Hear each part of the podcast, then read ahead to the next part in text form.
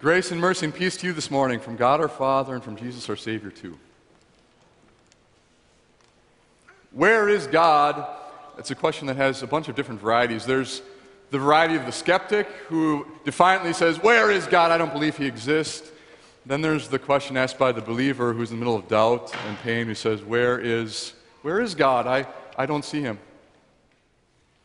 But what I see that combines all those different kinds of answers to get those questions is this Nobody ever asks that question when everything is going well in life.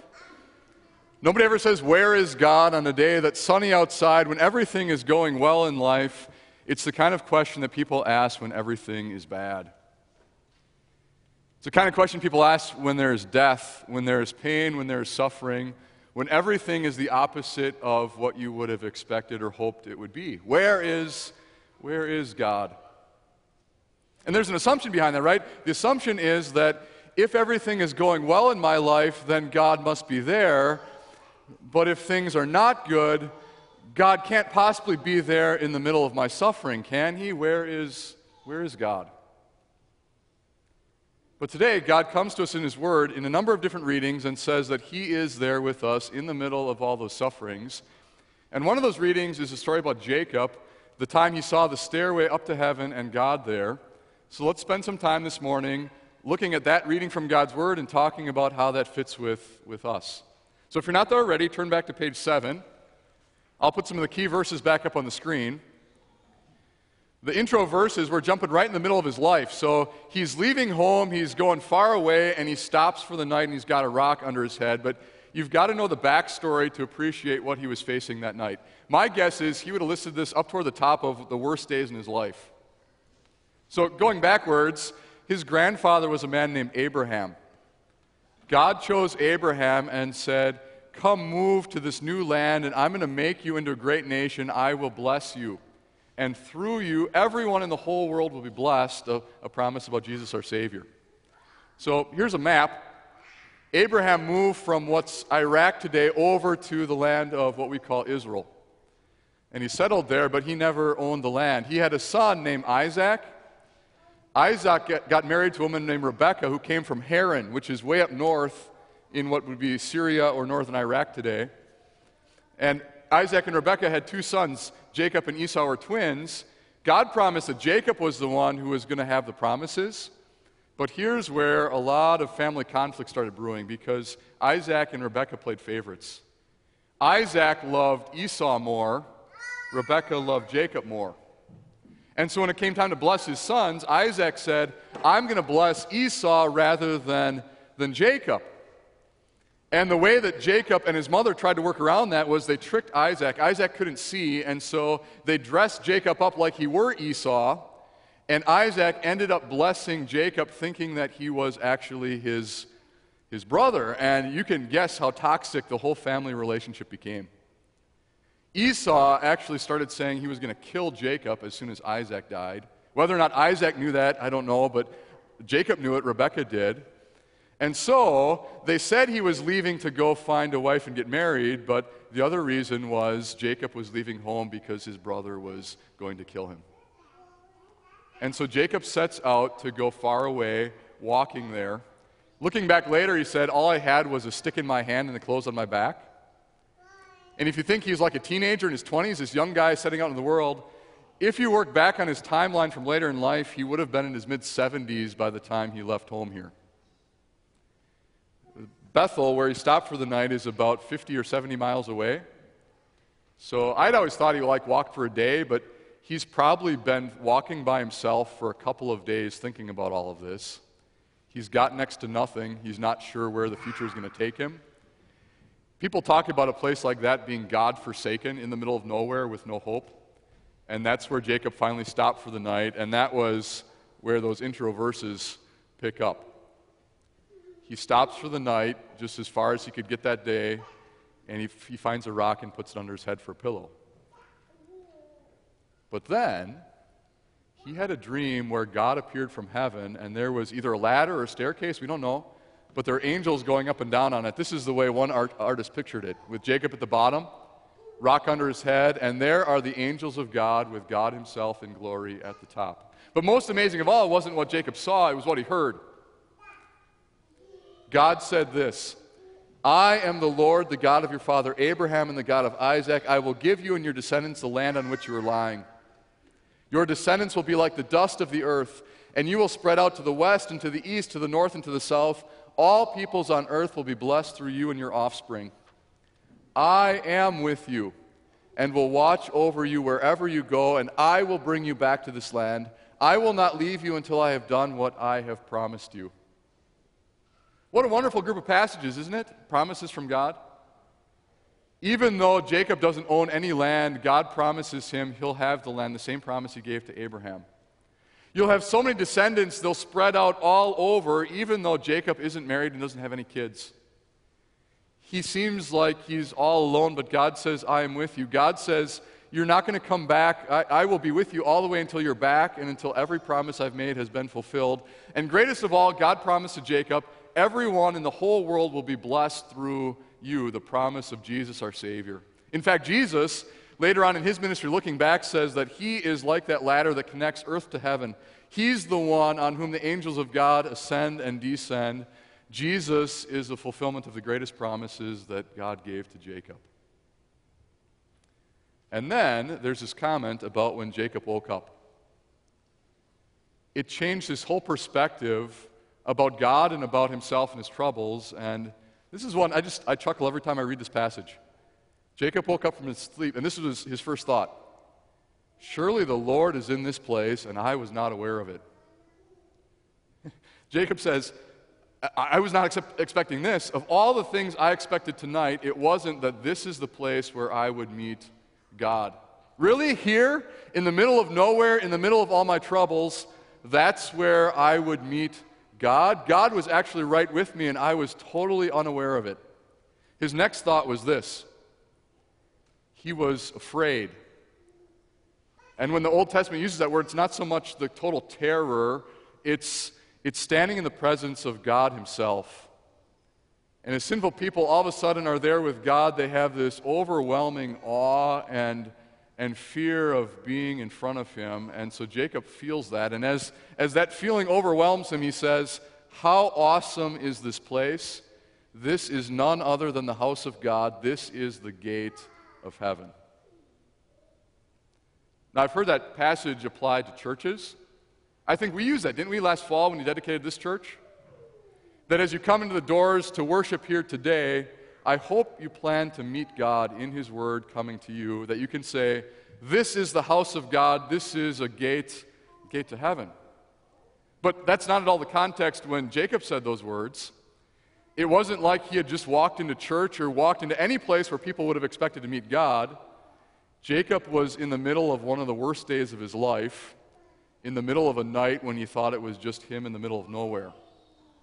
And Jacob looks at that place and says, this is the house of God. This is the gate of heaven.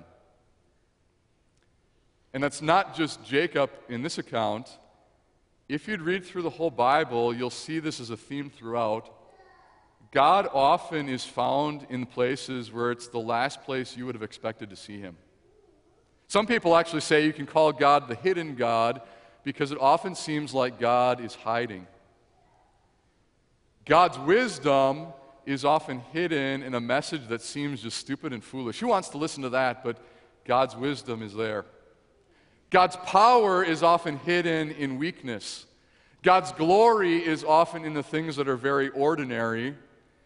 God's, God's goodness is often even hidden in suffering and a cross. And the place you see that the best of all is in Jesus Christ our Savior. There's a day that's coming again that we're getting ready for that we call Good Friday. But a lot of people would say, why in the world do you call that good? Because what happened on Good Friday is a man was crucified. He was horrible.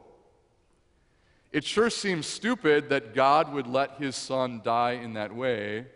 It sure seemed weak and powerless. It was really, really shameful. But there on the cross was God's wisdom and God's strength and His love and God's glory as God took the worst thing you could ever imagine and used it to save the world. Take away your sins and my sins and give us eternal life. But that always seems backward to us. That's what we heard Peter say today in the gospel. So when Jesus said, I'm going to suffer and die, Peter's first reaction is, No way, that'll never happen to you. He actually started to rebuke Jesus for thinking that. But then Jesus turned around to Peter and said, No, actually, you're the one who's thinking the thoughts of Satan. You don't have in mind the things of God if all you can see is outward glory and success as the way that God works. The term that's used for that in general is called the theology of the cross. And I think you'll find that in other churches too, but the Lutheran Church has held on to that truth in a way that I don't know that everyone else has. Here's an example. So, this is Martin Luther writing a series of theses, he was reacting against a lot of people who expect that if you want to find God, you should look where things are glorious, where things are successful. Even today, it's easy to think that if a church is big, God must be there. If a church is small, God must not. If I, if I feel great after worship, God must be there. If I don't feel it, God must not. If God, if I see everything good in my life, God must be there. If I'm suffering, God must not be there. But here's a thesis that Luther wrote. He said, he deserves to be called a theologian, however, who comprehends the visible and manifest things of God seen through suffering and the cross. In other words, if you want to be a theologian, a word that means someone who really truly knows God, then you need to learn how to see God in the middle of, of suffering. Otherwise, you're going to be blind to many of the things that God does in this world. Here's another quote, this time from someone who lived just a generation ago. So, Daniel Deutschlander wrote a book called The Theology of the Cross. If you want to dig into this more, if this is a new thought for you, this is a book you could jump into and go pretty deep in it. Here's something that he wrote Those who rejoice without the cross and those who suffer without joy understand neither true joy nor the value of the cross that God has sent. In other words, there are some people who think they've experienced joy, but the only kind of joy they know is when everything is going their way in life. There are other people who have experienced suffering, but they think that whenever suffering comes, that's a reason to be down and to be in despair and not to rejoice. His comment is that for a Christian, actually, to understand true joy as God gives it, to understand the value of the cross that God puts in our life, is to realize how actually those two can go together that joy and the cross are not opposites, they can actually be one and the same. Uh, one more example. When I was studying to be a pastor, this is something that's often said to people who are studying to be Lutheran pastors. It's this is the recipe, the three ingredients it takes to be a good Lutheran pastor. It's Latin, but maybe you can guess what some of the words mean. Meditatio means meditation, not like you're clearing your mind to nothing, but meditation on the Word of God. If the Word of God fills a person's life, that is the first ingredient. Second one, oratio is a word for prayer. That in response to the Word of God, if you live and breathe your faith and your relationship with God, if you're constantly speaking to Him in life, that's the second ingredient. Third one, tentatio, that's what we're talking about this morning. That's the word for suffering and pain, not just outwardly, but when your soul is wrestling with your own sin and guilt, with your own sinful nature. That's tentatio. And Lutherans have said those are the three things it takes for someone really to mature into being a pastor. And I share that with you because I don't think that's just true of pastors, that's true of you too as God's people. How is it that God matures us in its faith if your life is full of the Word of God? If your life is full of prayer as you live in a relationship with Him, and if God knows how to put into your life the perfect mix of joy and sorrow, uh, blessings throughout, but even blessings under the cross, that's often how God works in our lives. Now, I know that a lot of that's getting kind of deep. If this is a brand new thought for you, I think this is worth something thinking about for yourself. Are you able to see how God is there in the middle of grief and suffering? But let me go back now to Jacob and try to bring it back to us today with here's some applications for us. Jacob all of a sudden realized God is here even though I was not aware of him being with me on this horrible day in my life. And that totally changed the way that Jacob looked at God and how he looked at his life too. And I'm praying it does the same thing for you this morning. It'll change the way you see God because you'll see that He loves you even in the middle of what can be very difficult and painful. Otherwise, as a pastor, I see people where as soon as they, they have something in life that comes up that's really hard, or it's their own guilt of their sins, or they struggle and wrestle with things in life, there are some people who say, Therefore, God must not love me, He must not be here, and people will get really angry and they'll yell at God and curse God in their prayers. They'll say, God, why don't you love me? Why aren't you here? When that's not at all the reality. Is God only there on the good days? No. God is actually there in the middle of our troubles and sorrows, whether or not you can feel his presence or, or see him there. And, and if you realize that's true, then you go back to what Jacob heard, and what was the message that God had for him on that night? It was, it was 100% pure gospel and grace. Jacob, I am with you through this. Jacob, every one of my promises is going to be fulfilled. Jacob, I'm going to bring you back. Jacob, I'm going to give you the land, I'll give you a family, and most of all, I will be the one who gives you a Savior. That if you can see God in the middle of your sufferings, what you're going to find is you'll see that even there you'll find God's, God's love. And that'll transform then the cross that Jesus asks you to bear. You see, this is what you heard from Jesus in the words of the gospel today.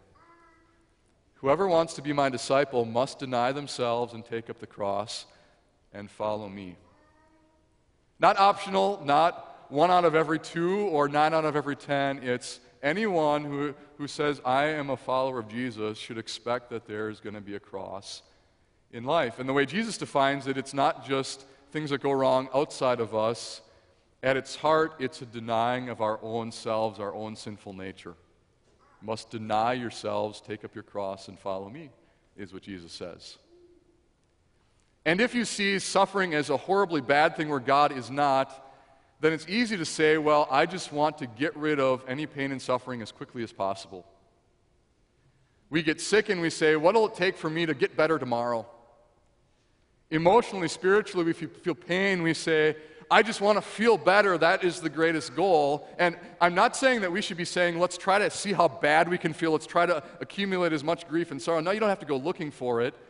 Life is going to provide enough, enough troubles without you seeking it out. God knows how to give us our crosses. But if God can use our crosses for our good, if He's there in the middle of it, then our first reaction doesn't need to be to try to get away from it as quickly as possible. It's instead to endure and keep going and bear up under that cross, knowing that God will use it to bless us. You look at Jacob, and when he woke up the next morning, he still had the rock under his head. He was still in the middle of the nowhere. He still had a long journey to go where he didn't know what was going to happen. Later on, looking back in life when he was an old man, he said, My days have been really short and really hard. And that was true. This night did not mean that God took away all the sufferings in the life of Jacob, but was God with him just as he had promised? Did God keep every promise he made to him that night? Yes, he did. And so, as you look at your own life, I don't know where it is you've stood, or maybe where you are even today, thinking that God can't possibly be with you now. Things are too dark. The grief is too intense. The future is, is too uncertain. I hope that as you hear the words of God, you'll have a moment like Jacob where you wake up and say, I was not aware of it, but God's here too.